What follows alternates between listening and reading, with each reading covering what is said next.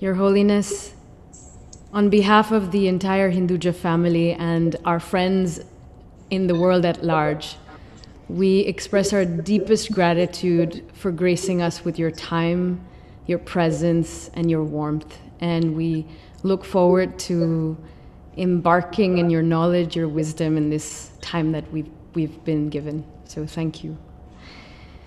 Thank you. I am, I am profoundly honored and grateful to be with all of you today. Just to start His Holiness's unique journey, starting from the suburbs of Chicago as a sweet Jewish American boy, born in the 1950s, during the civil rights movement and the incredibly powerful counterculture of the American music scene, Maharaj was given the most incredible courage, fearlessness, and power to follow his heart, follow his journey home in seeking truth and the love of God. So, Maharaj, before further ado, I'd like to start by asking you the first question.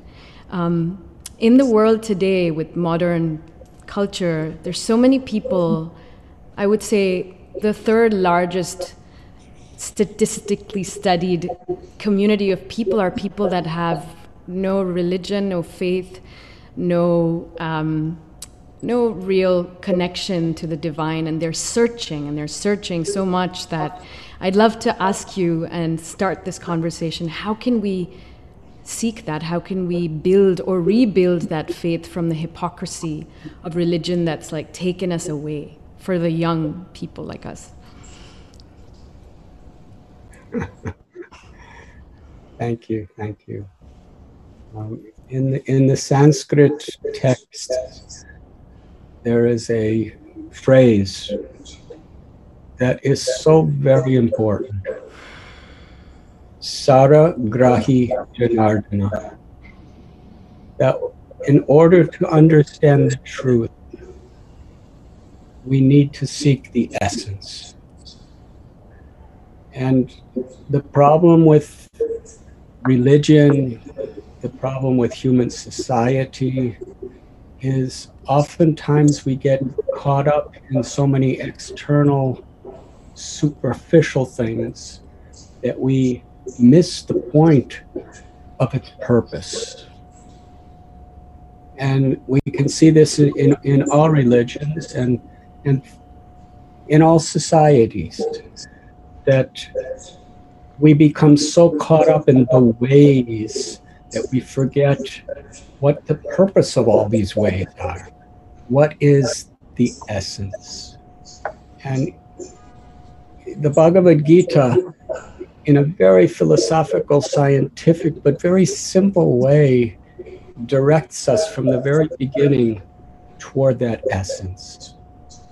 Najayate mriyate vakadachyat. That before we can understand the world and things of this world appropriately, we need to understand who we are, who is the knower.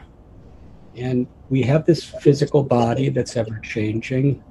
We have this mind that's constantly in a state of changing. But we are the person, we are that observer that is witnessing life through the body and the mind. And that is the Atma, the Jiva, or the soul. And the nature of that soul is nahanyate hanyamane Neither is it born, does it die, or does it ever die.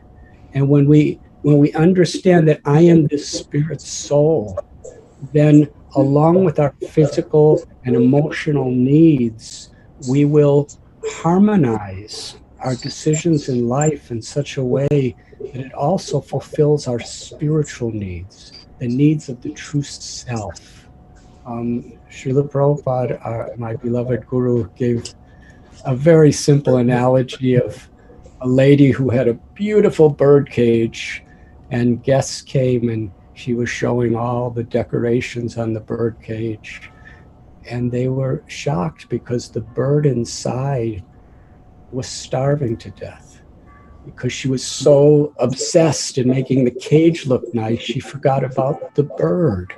So, hmm. similarly, we're so obsessed in this world with the external features, which is the ahankar, the false ego, where we have this, this need to feel ourselves better than others. We have this need to, to, to make ourselves feel better than others, both to ourselves and to try to prove it to ourselves by making the world feel that way. Um, but actually, you know, the eternal soul is a part of the supreme soul or God. And to know oneself is the really beginning of the of the great journey of Bhagavad Gita.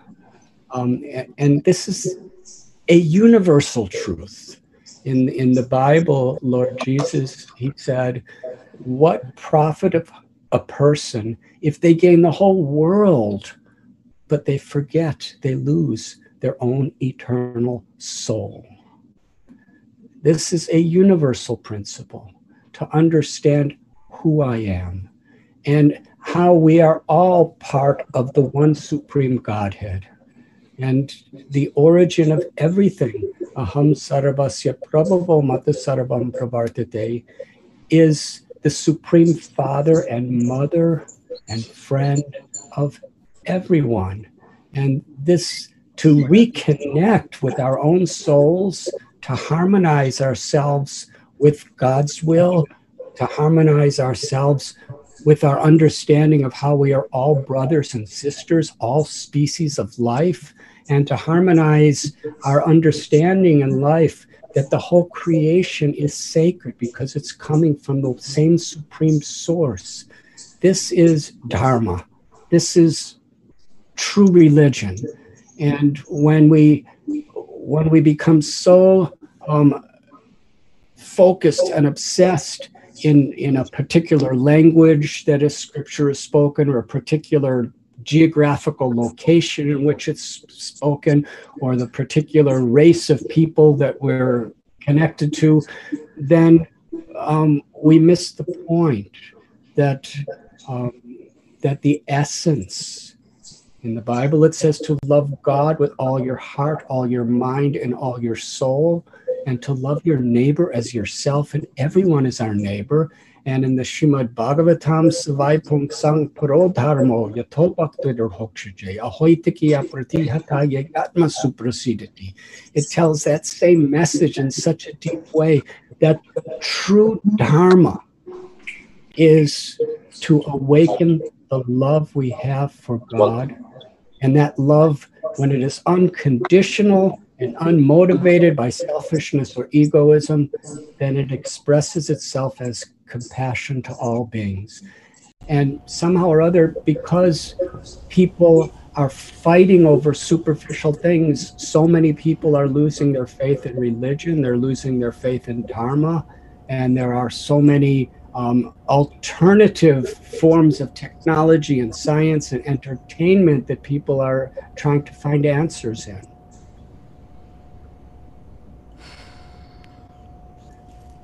I hope I didn't talk too much, but, but I Thank you, Maharaj, for that very, very deep lens. And we're really, I just wanted to pause for a second and say we're really sorry for the technical issues that we had. We actually the, the audience could, couldn't hear a lot of what you said um, for the first part, but now it all works. So we're back, and we'll make sure we spread the recording after um, for those that missed it. But thank you, Maharaj, for your very deep, clear message for the youth, for people like us.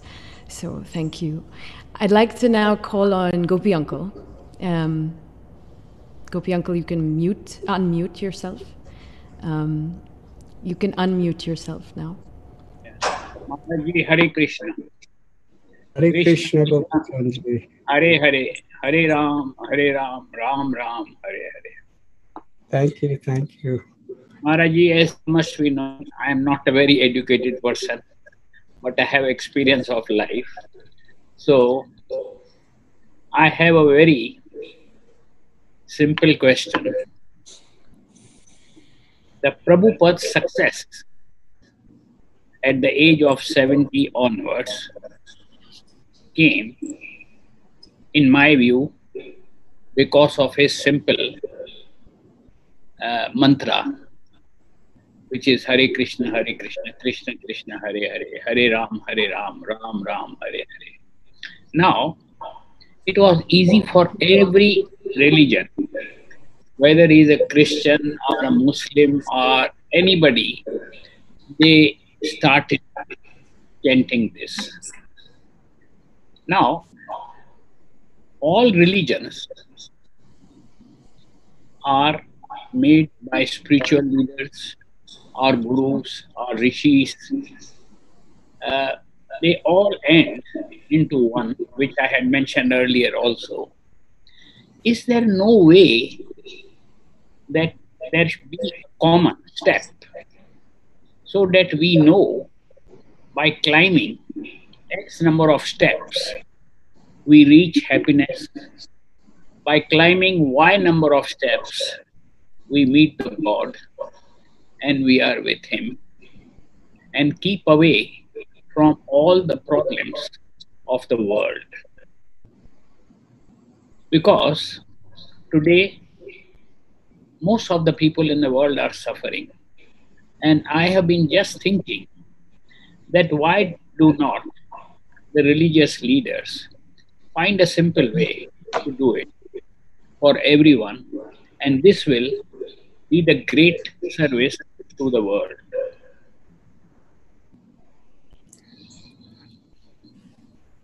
Thank you. Thank you. That, that was truly a beautiful um, observation and prayer. yes, um, the conflicts that we have are not on the basis of different gods or different religions. The conflicts is really based on the human ego. As I said, we have this need to feel superior to others. There's a certain insecurity that we have when our mind and our body, our consciousness are separated from our true self. And what Srila Prabhupada did is he basically gave Sanatan Dharma, which includes all the great religions in the world, if we are seeking the essence, which is to awaken within us our deepest potential, the potential to truly be happy and to truly give happiness to others through feeling God's love and being an instrument of God's love. And when we understand spirituality in that sense, then we can deeply um, appreciate and respect other people's spiritual paths because we see that essence that we are seeking within all those other true spiritual paths. And and Srila Prabhupada, you know, from the Vedic literatures, the Upanishads, and and the Srimad Bhagavat and Bhagavad Gita, Srila Prabhupada gave us this Maha Mantra. Nam Namakari Bahuda Nija Sarva Shaktis. Lord Chaitanya taught that there are many names of God which have been revealed through different scriptures and different saints throughout the ages and different places. But each of these true names of God is a mantra. It can liberate our consciousness from illusion and from suffering. These beautiful sound vibrations awaken the love and the compassion that is within us. And disconnected from that, we can never really be happy because our happiness is in that love and compassion. So, this mantra is a very simple, universal way of awakening that divine love, that divine compassion, that ananda, that happiness that's within us. And Lord Chaitanya, he extracted from Kali Santarana Upanishad what is called the Maha Mantra, which is a mantra that includes all other mantras and is a special medicine for this particular time that we're living today called Kali Yuga. And that mantra is um, Hare Krishna, Hare Krishna, Krishna Krishna, Hare Hare, Hari Rama, Hari Rama, Rama Rama, Hari Hari. A simple way of, of accessing and awakening that love and happiness that's deep within us, that is the very inherent nature of our true self.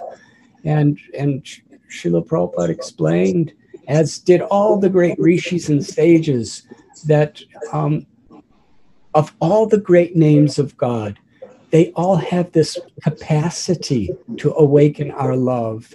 If if we chant with sincerity in a prayerful mood and and Srila Prabhupada gave us a wonderful meditation on the mantra that before chanting we pray dear beloved Lord Sri Radha Sri Krishna whatever name we have I pray, awaken my love and allow me to serve you with compassion unconditionally.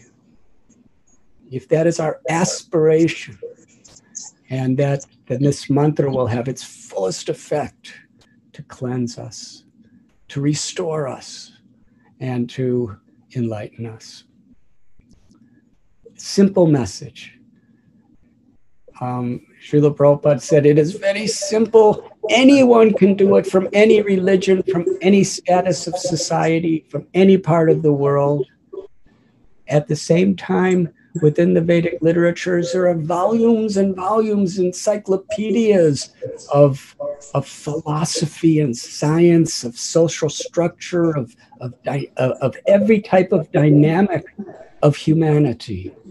And um, whatever arguments, whatever doubts can be um, can be resolved and harmonized with that loving propensity of the heart. You know, through um, through this study.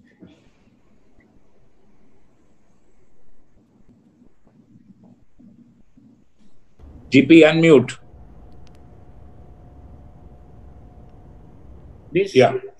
This Maha Mantra will take us to what stage and how many times this Maha Mantra in the day one should chant. no, because there is one thing which always confuses the human beings. Because in the universities or in the schools or colleges, when we go, they say if you get so many marks or so many counts, you come to first grade, second grade, third grade, or you get uh, special credits. But in this one, we all get confused to one stage that finally, with this Maha Mantra, where does it lead us? And for how many times should we have this mantra hmm, uh, chanted every day.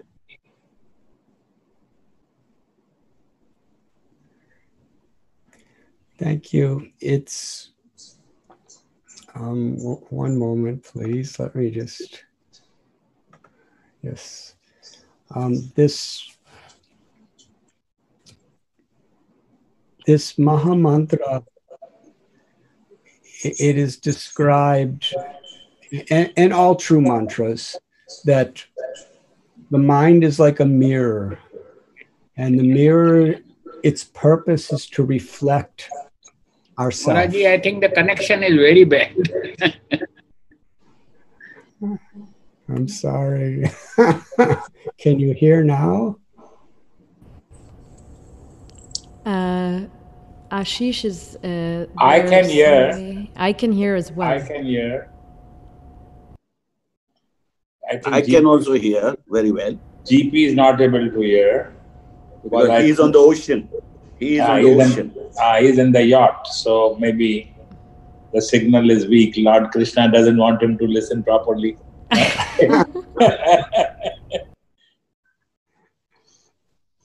So, Maharaji, you you'll say so. We'll all hear. Maybe GP is not able to hear. So the mind is like a mirror, and the mirror is meant to reflect our true self.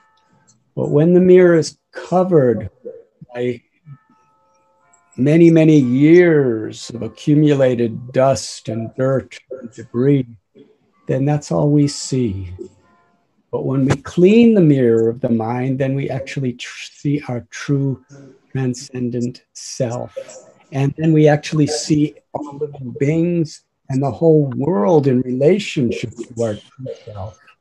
So the mantra is a way of cleaning the mirror of the mind and restoring our original consciousness, our original perception of reality. And in this way, um, there are different levels of understanding truth or, or God. The, the Bhagavad Purana tells, Rameti Paramatmeti Bhagavan iti shabjate that the absolute or God is one, Advaita. But within that oneness, there are three features that are forever um, existing. King, I think is, the connection, something is wrong. GP, we can hear you. Either unmuted, please. Mute, please. GP. Maharaji, please. there Sorry. is the there is the unlimited, all pervading light, which is called Brahman. And um, some people are seeking to enter into that light. It is called mukti or liberation or salvation. That, that the presence of God as the all pervading, apparently impersonal light that's within everything and outside of everything and, and eternally in this state. Um, and then there is another feature of God called Paramatma, or that one supreme who is not only the all pervading light, but is also personally seated within the heart of every living being as our dearmost friend. And then there is Bhagavan. Bhagavan means the supreme person of, uh, or the Lord who's performing eternal, beautiful pastimes of love in the spiritual world.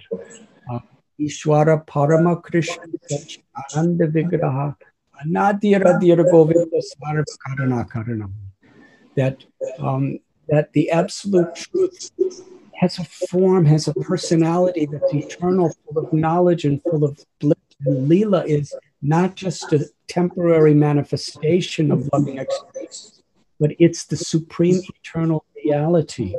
So those who are seeking liberation Brahman, that is mukti, where there is limitless peace. Those who are seeking liberation in their approach to Paramatma are seeking that that connection with the most intimate friend within, where when where one can access supernatural powers for a good cause. And those who are seeking Bhagavan are seeking prema or love.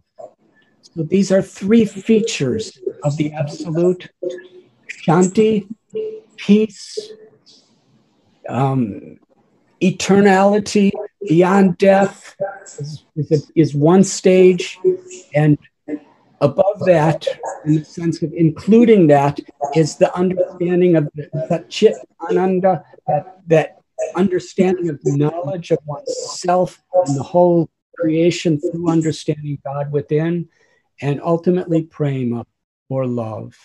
So, by chanting the Maha Mantra according to our aspiration, according to our particular goal, um, we can achieve all these forms of liberation um, liberation into eternality, liberation into peace, liberation into understanding supreme within, and ultimately, Prema Pumarta Mahan.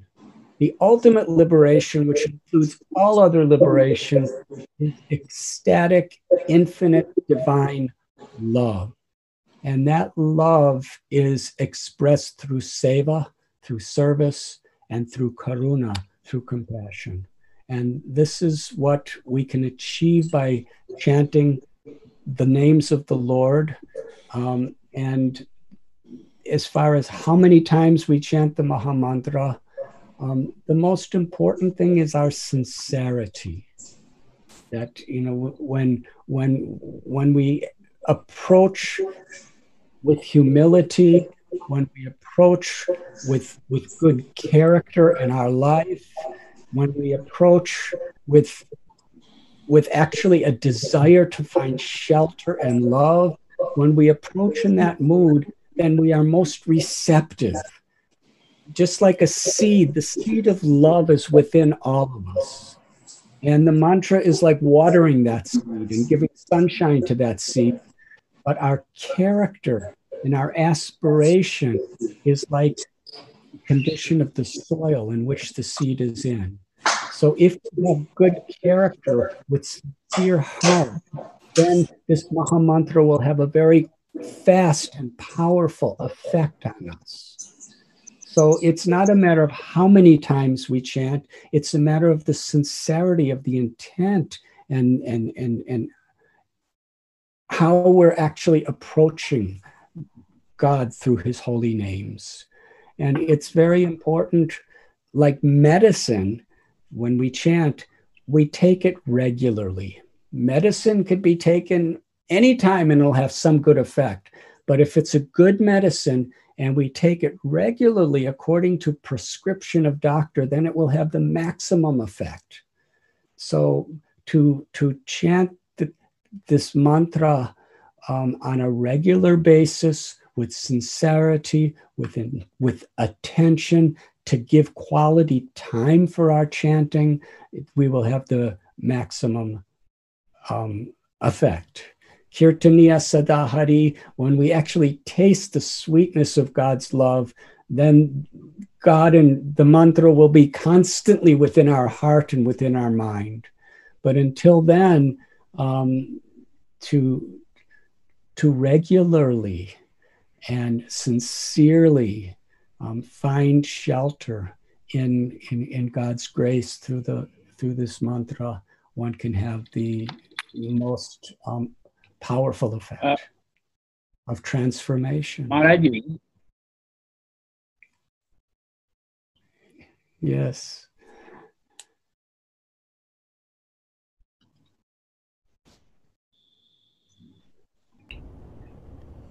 Yes, GP. We can't hear you. Thank you. We can hear you now.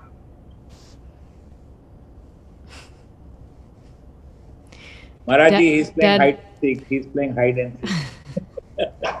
like Krishna's Leela. So he's hide and seek playing. Dad, would you like to ask instead the next question? I have I have one thing, only last one. Oh, okay. Uh, there are many problems that life throws at us. How can we respond to that? Just by chanting, or there is some other process?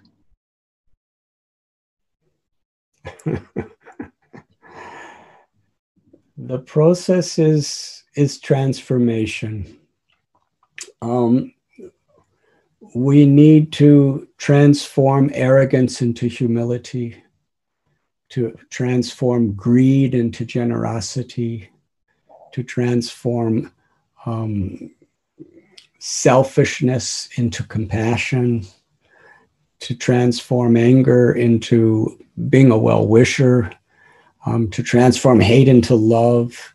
This transformation can only be sustainable within the world when that transformation takes place within individual people. And um, Prahlad, little Prahlad, he, he explains in the Bhagavad Puran that without understanding the nature of the self, without understanding the nature of God, without understanding the love and the compassion that we're meant to actually be living with, then when we solve a problem, the solution to the problem creates so many other problems. Sometimes the solution to a problem creates a bigger problem than the original problem. So the world is filled with problems And that's just the nature of the material existence is that there will always be problems.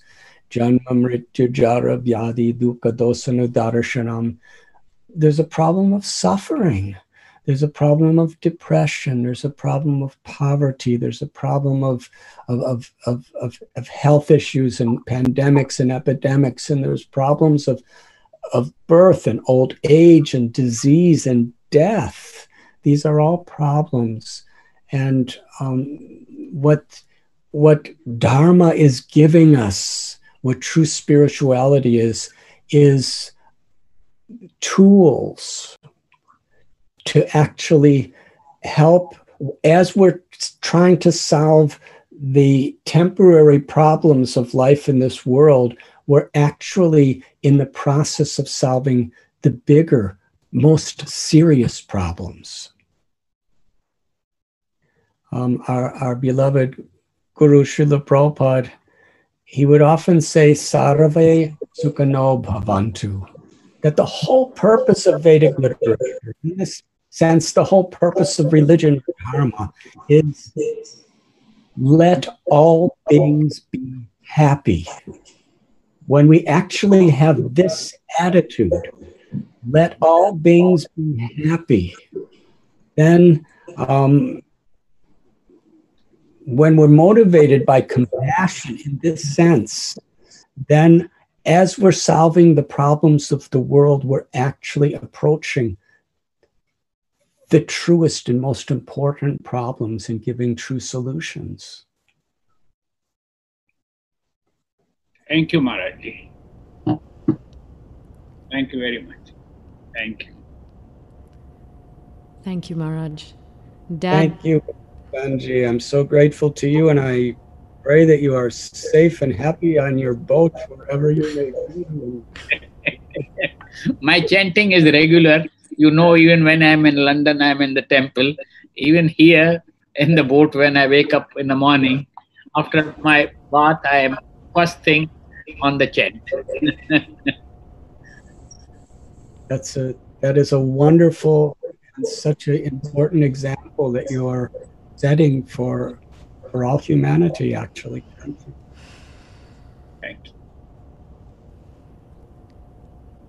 Dad, I invite you now to ask you. Hare Krishna, Maharaji. You just now said that there are so many god and goddesses and there are so many rituals. So our youth today is getting confused with so many different religions, so many god and goddesses in Hindu. Hinduism is not a religion, as we all know, it's a way of life. So, what is the answer to the scientific youth who will only get convinced when they have a scientific answer.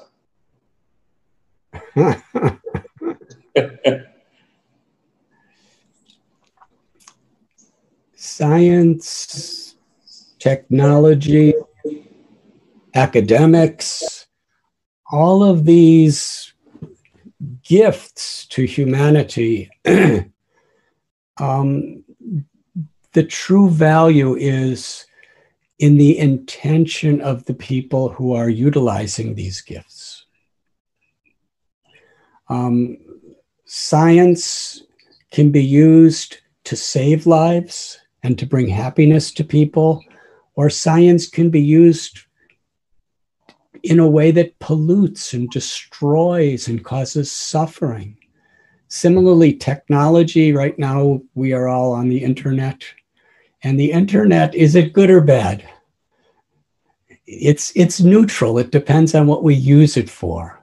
You know, a, a, a, a surgeon will use a knife to save a person's life, and a thief will use the same knife to kill someone, to take from them.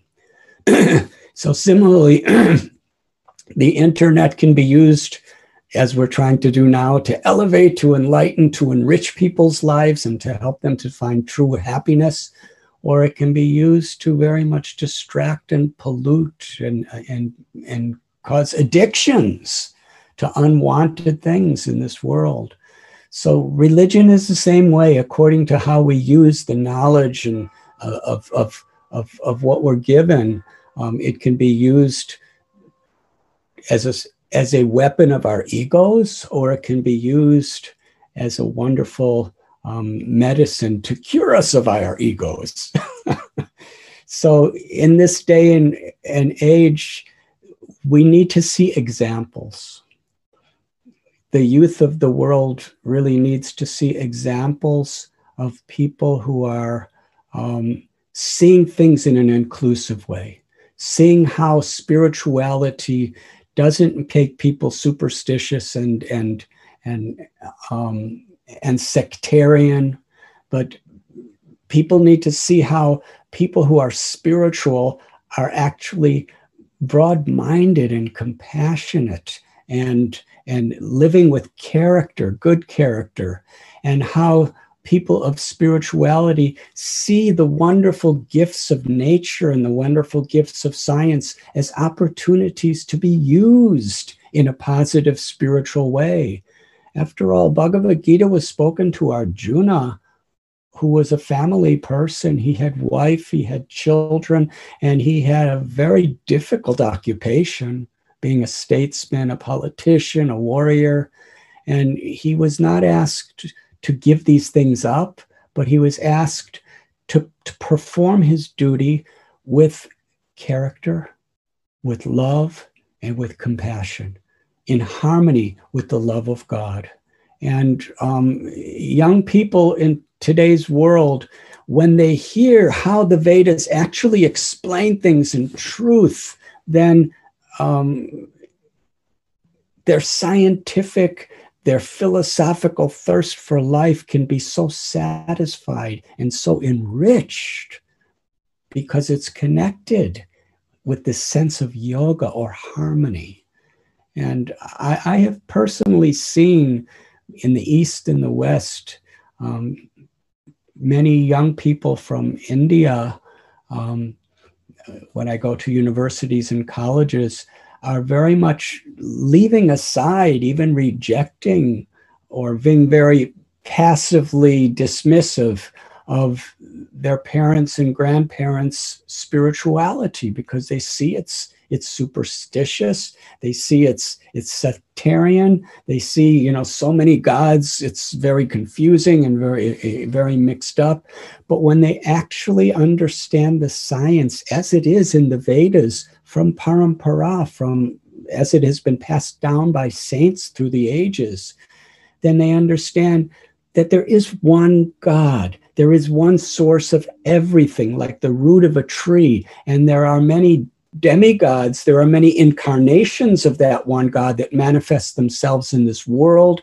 And there are many manifestations of devas who are um, who have um, cosmic responsibilities, but there's one source of everything, Janmady Asya Yatah. And when we understand from Bhagavad Gita and Upanishads the philosophy of how the world works, the whole idea of kala or time and how it's affecting and karma the, the laws of action and reaction and the whole idea of creation and the whole idea of maintenance and destruction of everything that exists and the whole idea of how the soul is entrapped in various states of consciousness. When we understand these according to the vedas it goes so deep and it goes into such detail. It's it truly is a great science. But as Gopi Chand has so beautifully explained, um, if we just sincerely take God's name sincerely, all the knowledge of the conclusions of all those sciences is revealed to us within our hearts, and we can understand that.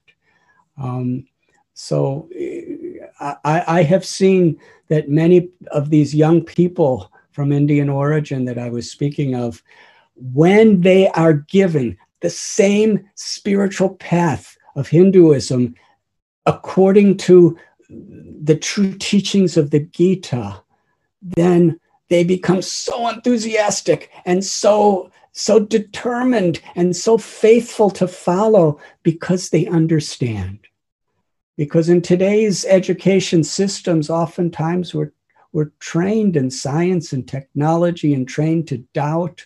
And we need answers to questions. And when those answers are given, um, according to the Vedic version, then yes, let me commit myself to living in harmony with these principles. And um, the Bhagavad Gita and actually the Hindu faith is, is, is, is such an important contribution to the whole world and such an important contribution to all religion, all because it's so inclusive and it's so scientifically precise while at the same time so simple.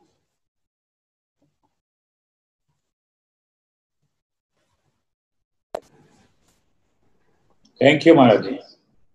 Thank you so very much. Thank you, Maharaj. That was so beautiful.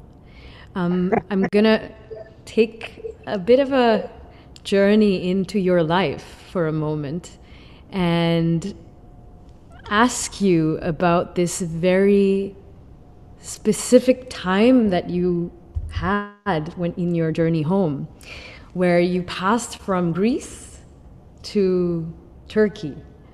And it was at that time where you were actually going from the Western lens of studying all Western religions and meditating with Christianity and all these different monks um, and moving into the Eastern lens.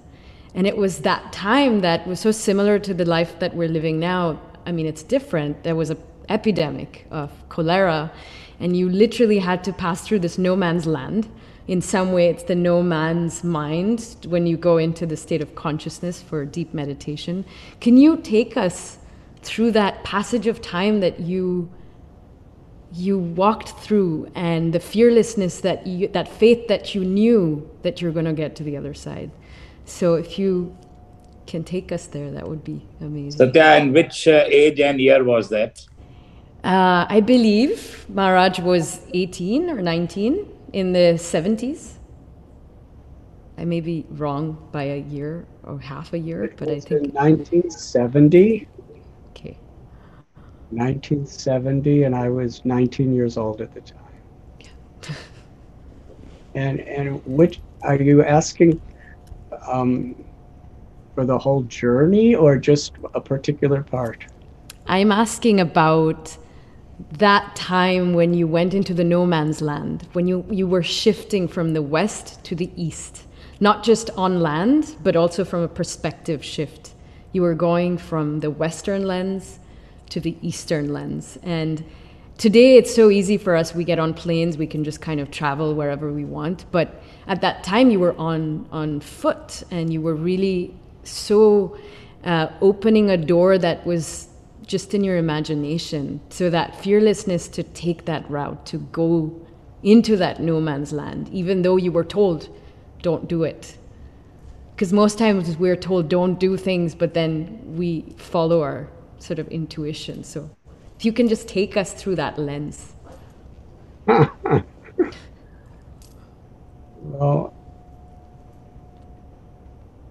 you know, I was I was traveling through Europe trying to understand the meaning of life, deeper, meaningful life.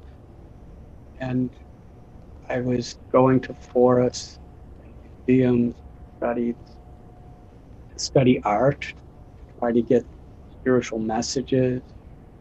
In the forests, I would study nature and riverbanks. I would study the rivers. I was going to in Europe, I was going to synagogues of the Jewish faith, and I was going to cathedrals and monasteries of the Christian faith, sometimes living with monks. And, and eventually, I was living in a cave on an island in Greece, Crete. And the cave was near the top of a mountain, and I would climb that mountain and, and meditate and pray from sunrise to sunset day. And one day, you know, I was just crying to God to give me direction. You know, what is my path and, and how to find you and how to be an instrument of, of your grace in this world with all of its confusions and all of its conflicts and all of its sufferings. And I heard a voice, and that voice was silent, but coming from my heart. Go to India. Now, at that time, I had never met a person from India in my whole life. I never ate Indian food, never tasted a chili pepper. I didn't have a map to India. I had no money to buy a map, but I believed that God was calling me to India. And I left my one friend who I was living with, his name was Gary, because he didn't want to take this journey with me. And I began to travel overland. Um, and when I came back to Athens, um, there was this cholera epidemic in Turkey, and it was the front page news of, uh, you know, throughout Europe, perhaps the world. Um, and I went to the Turkish embassy, and they gave me a visa. Then I hitchhiked, and it took so many days to, to just travel hitchhiking, waiting for someone to pick you up in a truck or a car to the border. And when I finally reached the border, which was in a very remote place, um, everything was closed. And the particular man who was the immigration agent there, he said, The border's closed. We're not allowing anybody in from Turkey, and Turkey will not allow you in because of the cholera epidemic. Um, but it took so long to get there um, I, I, I felt, well, I have a visa and they said the border was open, so I want to go. So the, the immigration person was very upset with me. You should not go because there's a no man's land of many miles. It's a wilderness with wolves and snakes.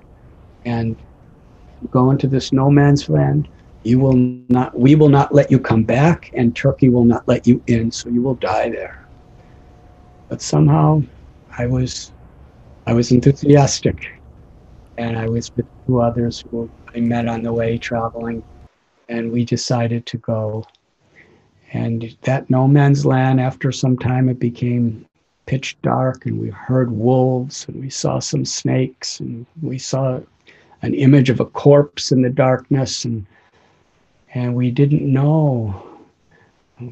It was so dark, we didn't even know for sure we were going in the right direction.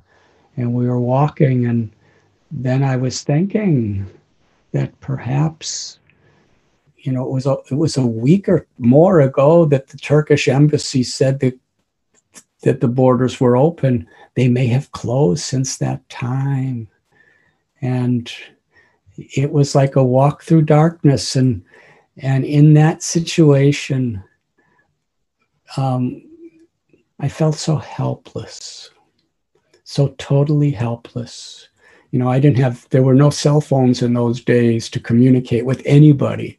Nobody in the world except the two people with me knew where i was. So who could help me? And um, and hearing the wolves howling and not knowing if we'll get in, um, I was really, there was fear. And in that fear, I was really taking shelter of the higher power of, of God, of divinity.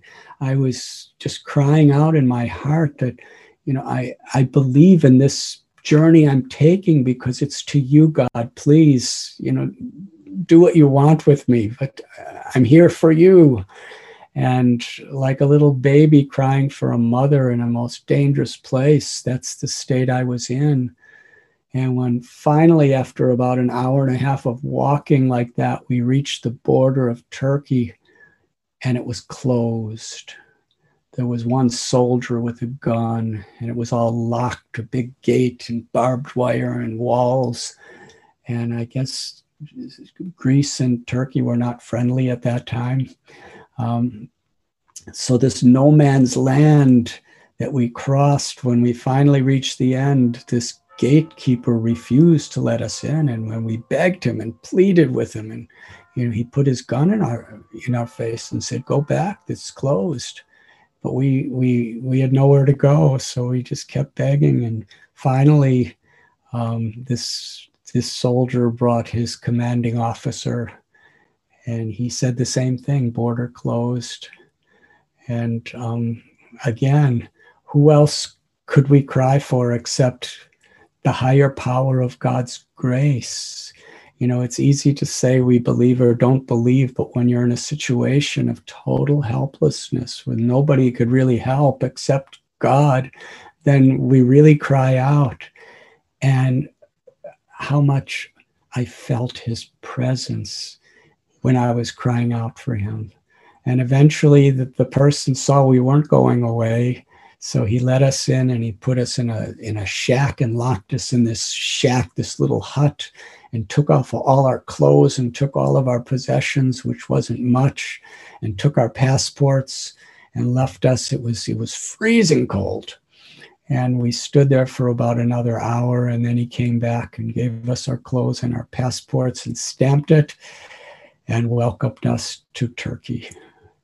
And then um, you know, we were in the middle of nowhere, kind of in a, in a deserted wilderness where that border post was. And we just started walking and there was we found a little road and we were walking along that road. And that's kind of what happened to me in the no man's land in brief summary. But it was a very important transition. And satya you you are so perceptive and so you know so deep in your own search for truth that you know you can see you can see subtleties that other people cannot see. And even i'm i'm learning more about that journey um, through the through the no man's land just by your sincere inquiry to understand it deeper. But it really was an important transition between west and east because in a situation like that, it was like I was stripped. I was stripped of everything that I could relate to as far as security. And when I did cross over um, into the Islamic world of the Middle East, everything was so different, you know, from from a from a social, cultural, and, and visual way of, of, of life and it, when, in one sense, it was very disorienting, but it was like it was reorient. It wasn't disorienting. It was reorienting because I I really had to to to understand that to put aside my own prejudices and my own um, egoistic misconceptions. I need to do that in order to really open my heart to search for the essence of God's grace. Thank you, Maharaj. That was.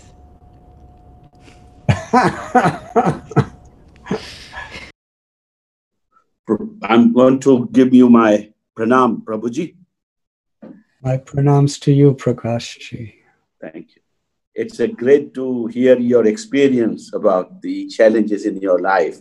Same challenge had with Prabhupada when he was in the boat. He went through a very difficult time. And, and that time he was able to chant the mantras and he was able to recover from his health problems, which he went through it.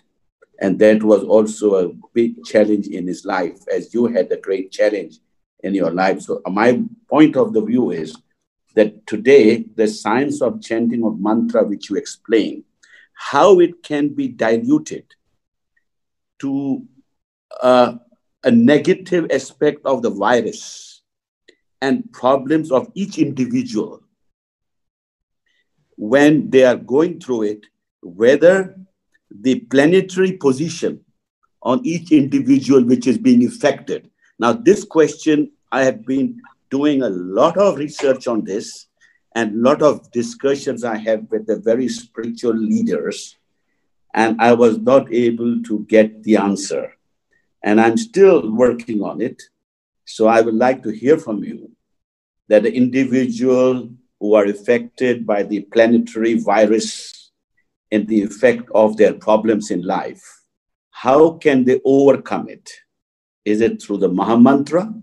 Is it through some other programs which they have to do? Or they have to go on till their planetary programs are going on or when they change? How would you explain that?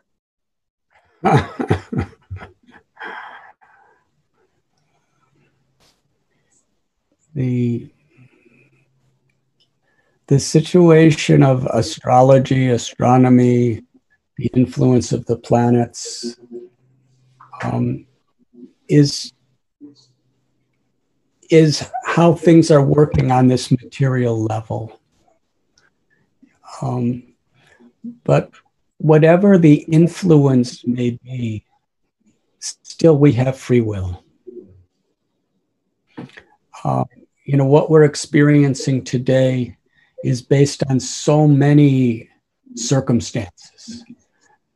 You know, there's there's configuration of the astrology, the planets. There's there's our own karma of action and reaction. There's um, the nature of interacting with the world that is, you know, there's so many um, large scale karmic reactions, not just our own personal, but the, the, the, the accumulative karmas of the world and you know the pollutions. So we're dealing with a lot of situations that in one sense um, are beyond us. But in whatever situation there is we have free will. And how we respond to situation is is how we're going to actually uh, move into our future. Um, a, simple analogy at an airport, let us say Heathrow Airport in London, there's flights to so many different parts of the world. And if I get on a flight to Mumbai, then you know halfway up on the air, um, 30,000 feet above the earth. Um, if I say to the pilot and the hostess, I want to go to New York, I have my free will. I want to go to New York. Then the, the, the airline hostess will say that you had your free will before you got on the plane. But now that you're on this plane, you are destined for London. I mean, for Bombay. But at the same time, you have free will what you're going to do on the plane, and you have free will what you're going to do when you get to Bombay. So, similarly, there are situations of destiny that are beyond us, but we do have free will to respond. And that's where the beauty of life is. In whatever situation we're in, we have the free will to either accelerate our our impiety or accelerate accelerate our piety. We have a free will to either turn to God or to turn to uh, to criminal activities. We have so many choices we can make at every situation. And what's important is every single one of us, we have the opportunity to spiritually grow. And this Maha Mantra that you are speaking about, it's a way of connecting with God that in any situation, anywhere, um, with anyone, God is accessible. You know, to to to go to a mandir or a temple or an ashram, you know, you have to you have to go there and be there. But whether you're in whether you're in a latrine or in a train or in a plane or driving in your car or at work or in an ashram or temple, God is always accessible through transcendental sound, Shabda Brahma. And that's it's it's it's it's the most accessible and powerful way of reconnecting in any situation. And we always have the choice to actually turn to God and connect with God through this sound vibration in any situation, whatever is happening with, with the astrology and whatever's happening with, with the world. Um, pandemic that we're facing now, you know, there's so much sorrow. People are suffering and dying, and economically, people are in, in great strife, and, and we should feel compassion for people because we want people to be happy. But at the same time, it is an opportunity to reorient our priorities in life and, and, and focus on what really is most important in our life. And it's a beautiful opportunity to look within, to look to the wisdom of the great sages and the rishis and the avatars of what they have all come to give us over the ages. They've come to give us the opening of a door within our own minds and hearts to Ananda, to the love, to the peace that we're all looking for. And we can share that peace by living, you know, with character and compassion. I hope that answers your question, Prakash. Yeah, but you see, earlier you told me that we should bring an understanding and transformation on your life. You told this to my brother. Now, why the world leaders and world problems which are going on between them, take Democratic Republic, take Congress, BJP, take other parties in the world, they have a lot of indifferences going on. And a lot of people have been conveying the messages like Prabhupada did and many other saints are doing, monks are doing, but they're not able to reach to any conclusion. That means the planetary is playing the role which is bringing them different between the two parties and not bringing peace in the world. That's my way of uh, putting things. So how would you how would you solve this problem in the world? In that in that disparity, we have the opportunity to understand the need to go deeper into the subject.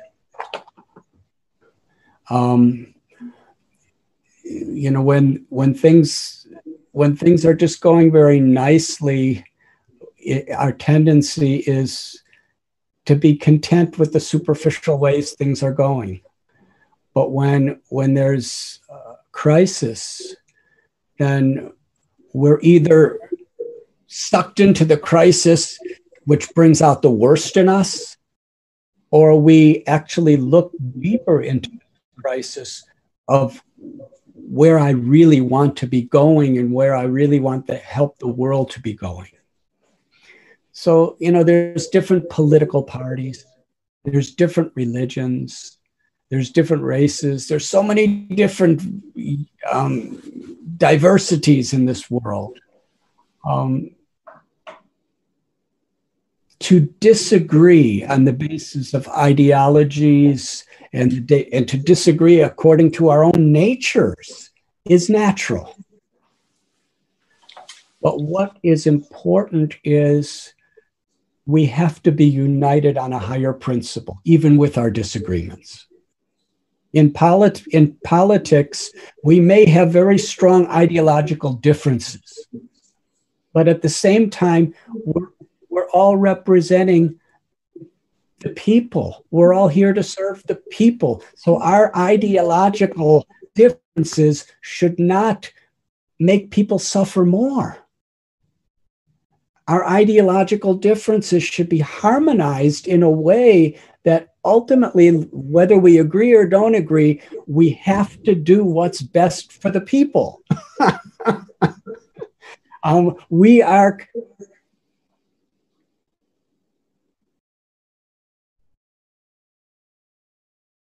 the sound is gone. Is the sound here now?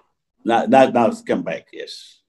So, so unity in diversity is the principle we're speaking about. Unity in diversity, that we are united with respect for each other and respect for the common cause that we all have, even with our differences. And that same principle can be applied to religion. You know, within a particular religion, there's always so many different. There's there's people who believe in modernizing. There's people who believe in keeping things very, very traditional in the ancient ways. And then there's there's various religions them within religions.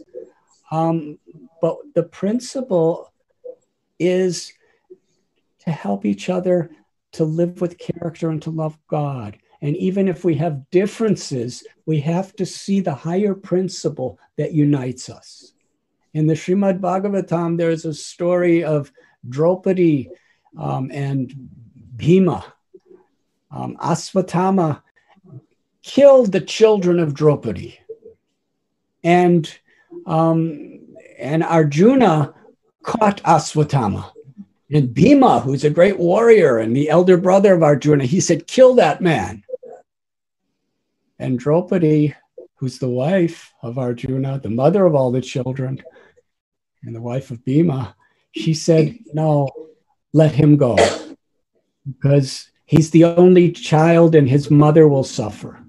So here's two great devotees, Draupadi and Bhima, and one is saying, Let him go, and one is saying, Kill him. So who's right? One is thinking from the perspective of a mother, and one is thinking from a perspective of a warrior. And Arjuna, with the help of Krishna, learned how to accommodate a, a higher principle wherein they were both satisfied. So, even among great souls, there are apparent disagreements, but among great souls, there's a higher principle that we're united on. And this is very important this idea of unity and diversity. The more we understand the unity of our purpose and our cause of, to, to love God and to actually be instruments of compassion to people to help them overcome suffering and be happy, the more we understand the unity we have on that, the more we can respect the diversity of our different experiences and different opinions and different ideologies. The different religions of the world, the more we understand the unity among them, the more beautiful and wonderful each one actually is.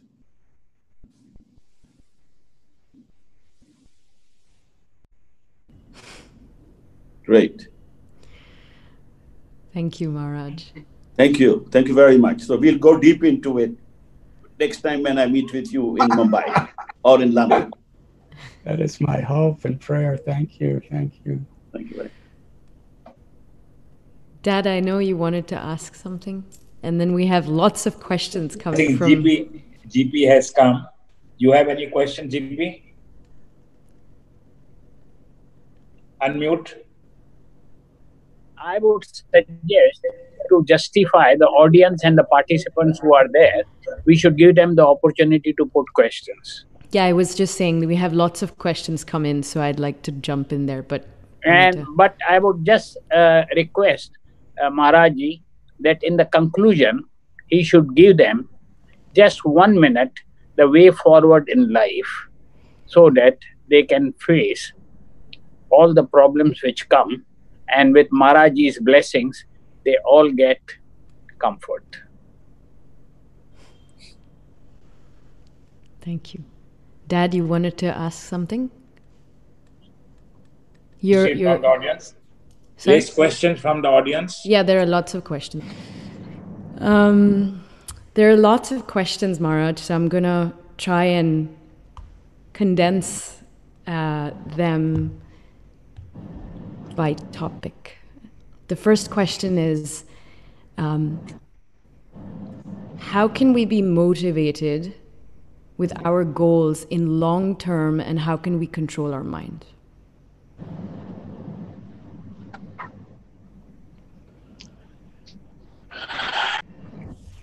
The, the science of self realization or yoga or dharma is, is very much making priorities in our life. And there are there are four principles which help us to navigate our way forward in life in the direction that we really want to go. One is satsang, to regularly be with people who enlighten us, who inspire us, who nourish our faith, who nourish our enthusiasm for goodness and godliness. Satsang is so very important. It's foundational to our spiritual journey because there are so many influences, many negative influences, many very distracting influences all around us. So we need to have a foundational focus and being with um, like minded spiritual people, being with saintly or enlightened people, help us to actually develop faith and direction in our life. Sadhu Sangha, Sadhu Sangha, Sarva Sastra Koi, Lava Matra Sadhu Sangha, Sarva Siddhi Hoi. This beautiful verse tells that there is nothing more precious than to be in the company of, of, of sadhu. And sadhu is not just the way a person dresses, sadhu is one who is living with dharmic principles, who's living in a, in a mood of, of devotion. And um, that association is very important. Just like today, we are all gathered together to remind each other and to enrich each other in higher spiritual purposes in our life. And then there's sadhana. Each day, putting some very quality time aside to do our spiritual practice, to tune us into the frequency of grace and compassion and love that's within us all around us. It's so important. Get we get faith and we get enthusiasm in the company of of saintly people. And then we have a spiritual practice where uh, through our meditation prayer sincere puja through chanting of god's names or mantras whatever that practice may be we do it sincerely and we give quality priority time to that every day. In this way, just like in life, however much expectations and pressures we have in our occupation or in our family, we have to eat and we have to sleep to have the strength to do it properly. So, similarly, spiritually, we need rest and we need nourishment. And being with holy people and having a spiritual practice in our own homes actually is spiritual nourishment, which gives us rest and strength in which we can go into the world and perform our duties in, in a way that is truly yoga. Yoga means we perform our activities in a way that's in harmony with the Supreme. And that means sadachar. We, we, with, with the spiritual strength and nourishment we get, we live with character. And ultimately, the highest character is seva. To actually feel that this whole creation is God's, Sarva Loka Maheshwaram, this whole creation belongs to Krishna or to the Supreme Being. And I am a caretaker. Whatever intelligence I have, whatever wealth I have, whatever resources I have, whatever people I have influence over, I'm a caretaker of God's sacred children and God's sacred property. And, and I live in such a way, I perform my duties in such a way that we can um, bring happiness, bring enlightenment to the world. Thank you. Thank you, Maharaj. There's a question from Shrikant who says, Pranam Swamiji, karma, when performed unconditionally, is not really accepted in a good sense in the materialistic world. How can we deal with this? Can you can you say again? I'm sorry, I yeah. couldn't hear. Reception wasn't so good. Karma, when performed unconditionally with the essence of bhakti, it's not really accepted with that sensibility in the world, in the materialistic world. So how do we maneuver through those those intentions that are not really also receiving from the same intention as you're serving or, or you're sharing? Um, to understand better, uh, are we inquiring about the misunderstanding that people have when we're trying to do unconditional seva? Well, I'm I think what I'm understanding from it is those that do perform karma unconditionally with that essence of bhakti um, are receive a negative response because the opposite party doesn't receive it with that same intention. How can we deal with that? Like if we're coming with the frequency of bhav and service but the opposition is not how do we maneuver that? What decisions should we make? Because life is throwing situations at us that we have to accept in the moment.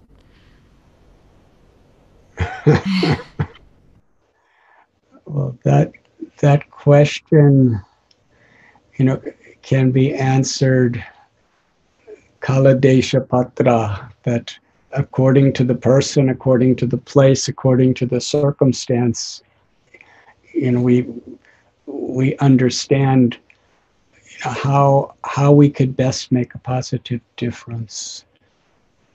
Um, and communication is very important.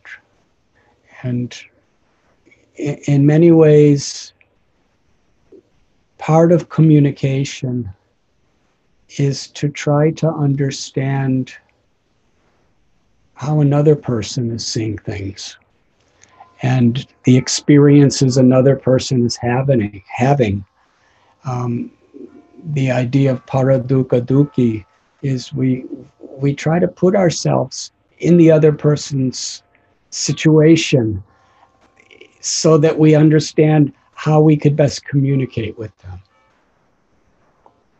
Um, it's important to be relevant. you know why? Why is it that you know so many different religious scriptures are in different languages? you know, some are in Sanskrit, some are in Hebrew or Greek, some are in um, Arabic. Um, there, there are many, some are in Hindi, but there are different scriptures in different languages. And essentially, the message is the same, but still, you have to speak the language that people understand at that time in that place. And so many of the rituals of religion, the differences are because they're in harmony with the with the with the culture of the particular time and place. But um, they have a common purpose. So it, it is important that each of us, if we really want to have unconditional bhakti or karma or seva, as you say, that that we that we do it in a compassionate way that's understandable to a person as far as we can. It's relevant. We're trying to see how they're hearing what I'm saying, and we're trying to, to make it very clear in that way. And that, that's part of, of caring, that's part of compassion. Um, and however well we, we, we care and we try our very, very best, still there's going to be situations where people just don't understand and they reject or they think it's irrelevant or they think it's it's unnecessary and in that situation um, we we carry on. We we we carry on. We don't we don't allow you know popular opinion or misunderstandings to distract us from a path of of of, of seva, of of compassion. Thank you, Maharaj. It's like it's like a little child or or an adult, whatever. If if a person needs some medical treatment, um, you know, some people resist it, and some people accept it, and we and we we try our best to help because we care about the person. We're not just trying to conquer them by convincing them to take medical treatment it's because we really care about them. And because we care about them, we'll try to explain it in such a way and try to um, present it so that they'll understand. And then we could actually help them. Thank you so much for that clarity. Um, the next question is from Priyarani, and she says, Hare Krishna, dear Maharaj, pranam. Srila Prabhupada mentioned in the Bhagavad Gita that whenever Krishna appears, he does a wholesale killing. In the light of current situations, with so many news of natural disasters, pandemic, political uprise, etc., every single day, can you please explain how should we process the current world situation? Um, we can process according to the direction of Bhagavad Gita. Daivi Yesha Gunamayi Mama Maya Duratyaya Mame Vami Prapadyante Mayame Tatarantite. That this material nature is ever changing and in so many situations it's just beyond our control.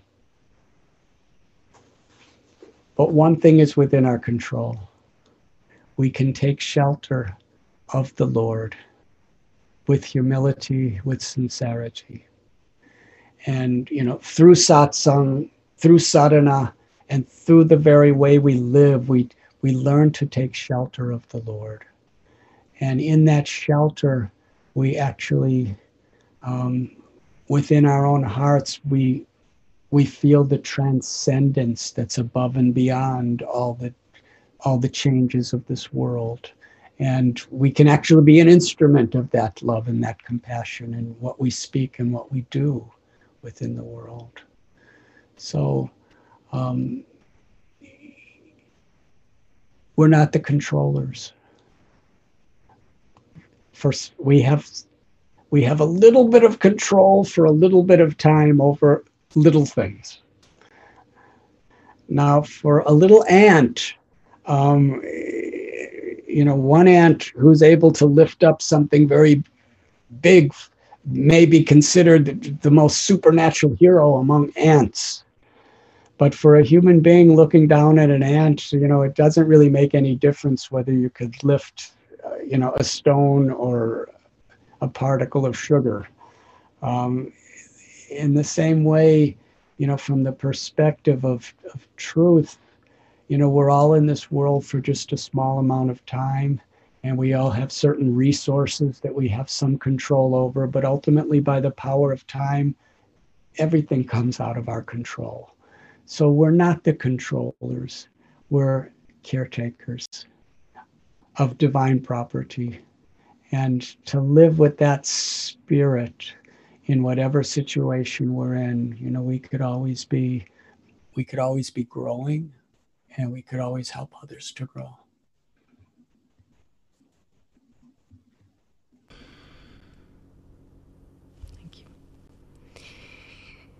The next question is Who is responsible for creating and spreading coronavirus? Is it God or?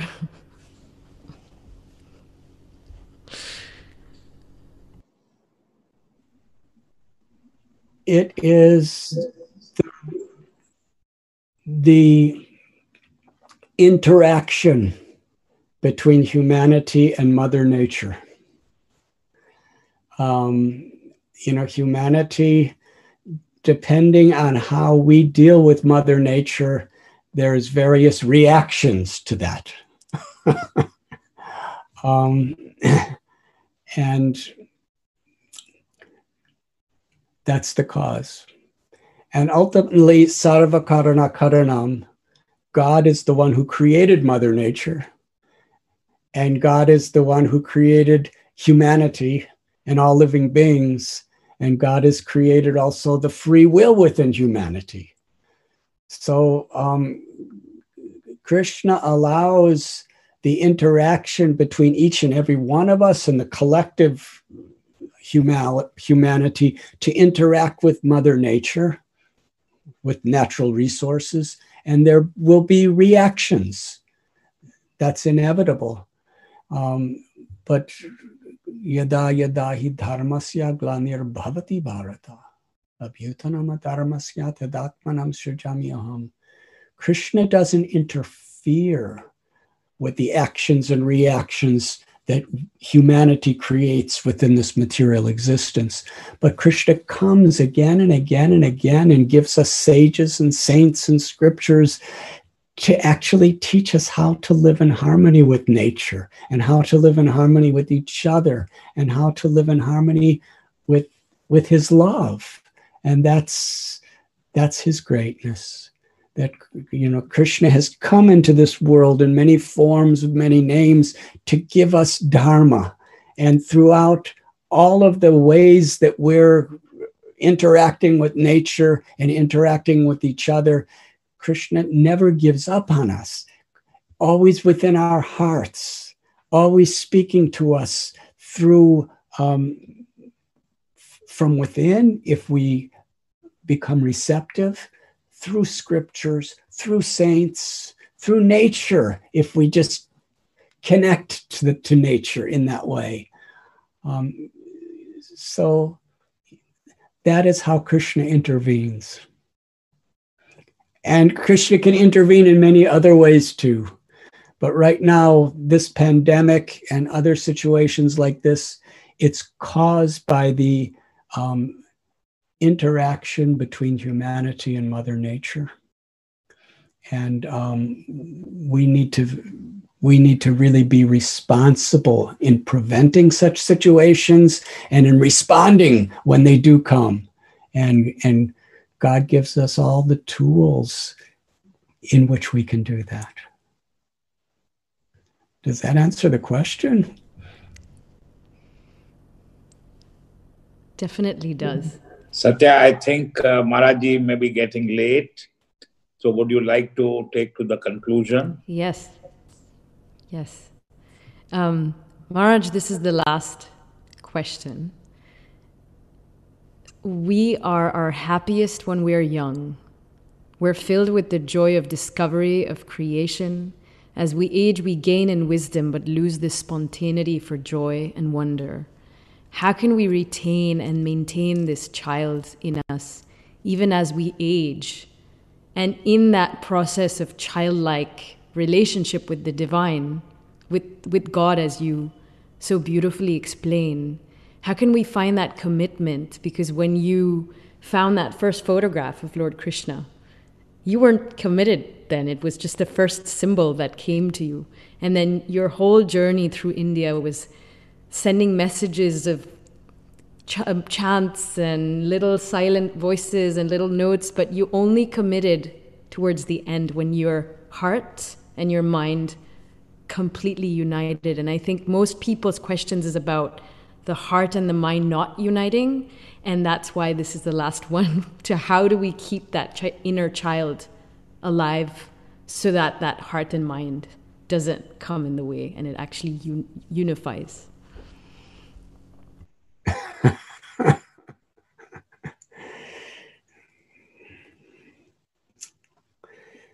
Thank you. Um, innocence is something that is so precious. Um, but as we grow, there's actually a price to, to preserve or restore that innocence. Um, the company we keep is very important. Um, you know, to be with people who who help us to to value those those pure innocent um, purposes of our life to help us to actually see the incredible excitement and adventure of living in this world. um, to, to fill us with these positive thoughts of the opportunities, because actually, the world, life could be seen as a treacherous, um, be, begrudging way of just surviving day after day, or it can be really an adventure into something sublime, into a wonderful reality. And for that, again, it's important that we tune into that innocent, pure self that's within us, and also to be with people who bring who, who bring us nearer to our true self. So it's important that we're with positive people and we read positive things and we and we we ha- we put time aside for that positive cultivation of our own true ever youthful nature and that's and if we choose to do that then innocence compassion and love can be realized in our life. Even even in the face of, of, of, of apparent suffering and death. We could find joy and give joy to others. And what is more beautiful in life than that and what is a greater motivational, motivational force in our education and our career than to give compassion and love through what we're doing, directly or indirectly. Life is inherently beautiful, despite all the external situations that come to us.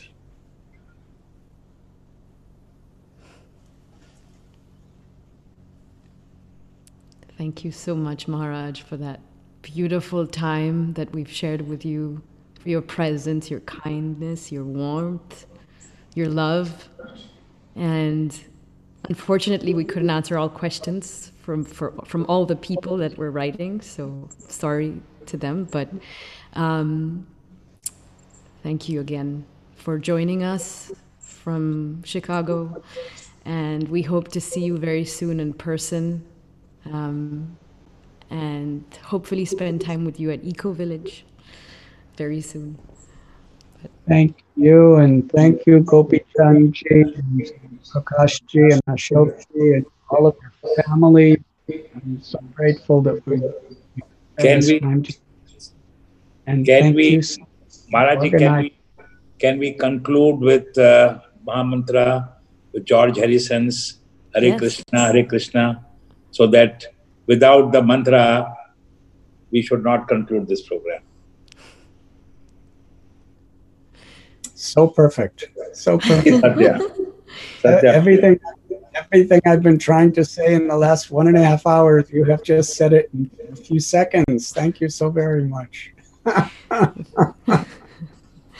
Thank you all, friends, for listening, for being here with us. And Ashish, you may play the mantra.